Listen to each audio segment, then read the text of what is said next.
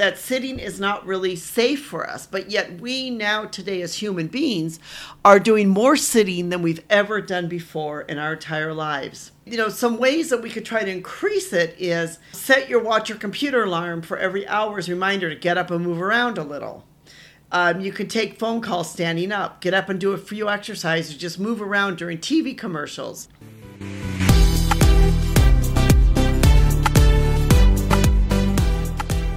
Hi, this is Anita from Reluctant Low Carb Life. Recently, I was visiting Hong Kong, and anyone that's been to Hong Kong, the one thing that they know is that Hong Kong is a walking city. So it really got me thinking a lot about walking and the benefits of walking.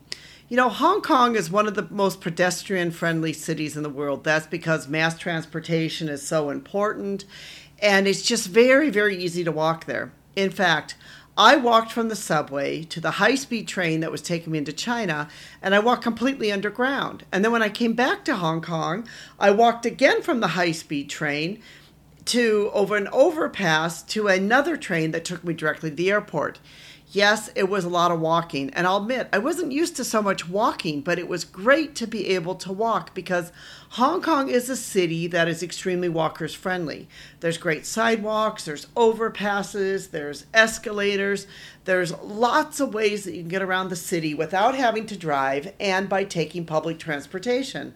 And in many cases, the public transportation is just easier and more convenient than if you try to drive or take a taxi, anyways. So it got me thinking a lot about walking and about how important walking is. Because I will admit, walking is not one of my most favorite forms of exercise. I can have tend to have some bad knees, but walking I also know is also a very important form of exercise. So I recently got some information from Harvard Medical School, and they were talking a bit about walking. And they said, here are a couple things about walking as to why walking is important.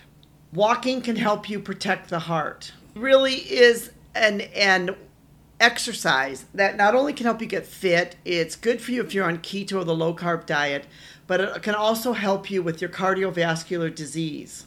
But one of the things that walking does do, and if you, a lot of you are like me, where your main job is you're sitting at a desk, we have what's called a sitting disease, in that we sit way too much and we sit because we have to work to sit. You know our grandparents or our parents you know many of them they they had jobs which they had to walk or especially if you had you know great grandparents or great grandparents that were farmers. They were out working all day. They didn't need to worry about exercise. They didn't need to worry about diet the way that we need to worry about diet because they were always walking.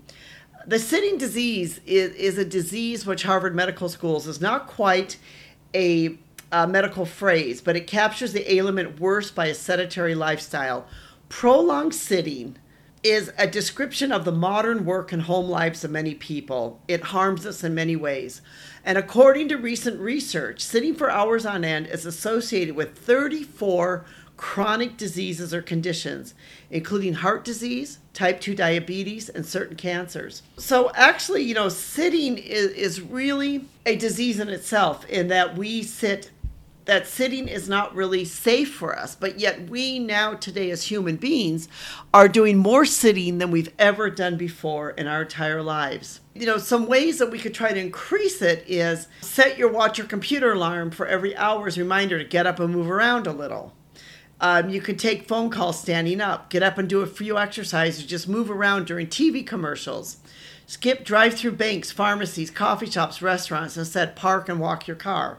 When you go to Walmart, park your car as far away as possible and then walk. You know, take the stairs instead of elevators and escalators. There's lots of ways that we could try to move more. But it really struck me as I was in as I was in Hong Kong and I saw this city where where walking works and that's why hong kong is the number one city in the world for people with walking and, and with, with different steps compared to many places in america just because the city is walker and pedestrian friendly and if you don't live in a walker pedestrian friendly place, like many of us do not, then we need to find other ways to get our steps in, to walk, to go up and down, to make sure we get the exercise in every day that we need to get in. This is just as important as you changing your diet, cutting out sugar, cutting out processed foods.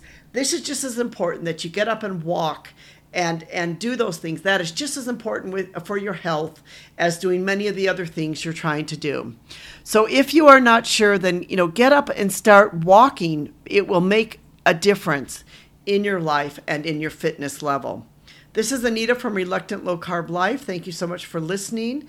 We really do appreciate you, our audience, and we'd like to also thank our technical crew, uh, Rico, for help putting this together.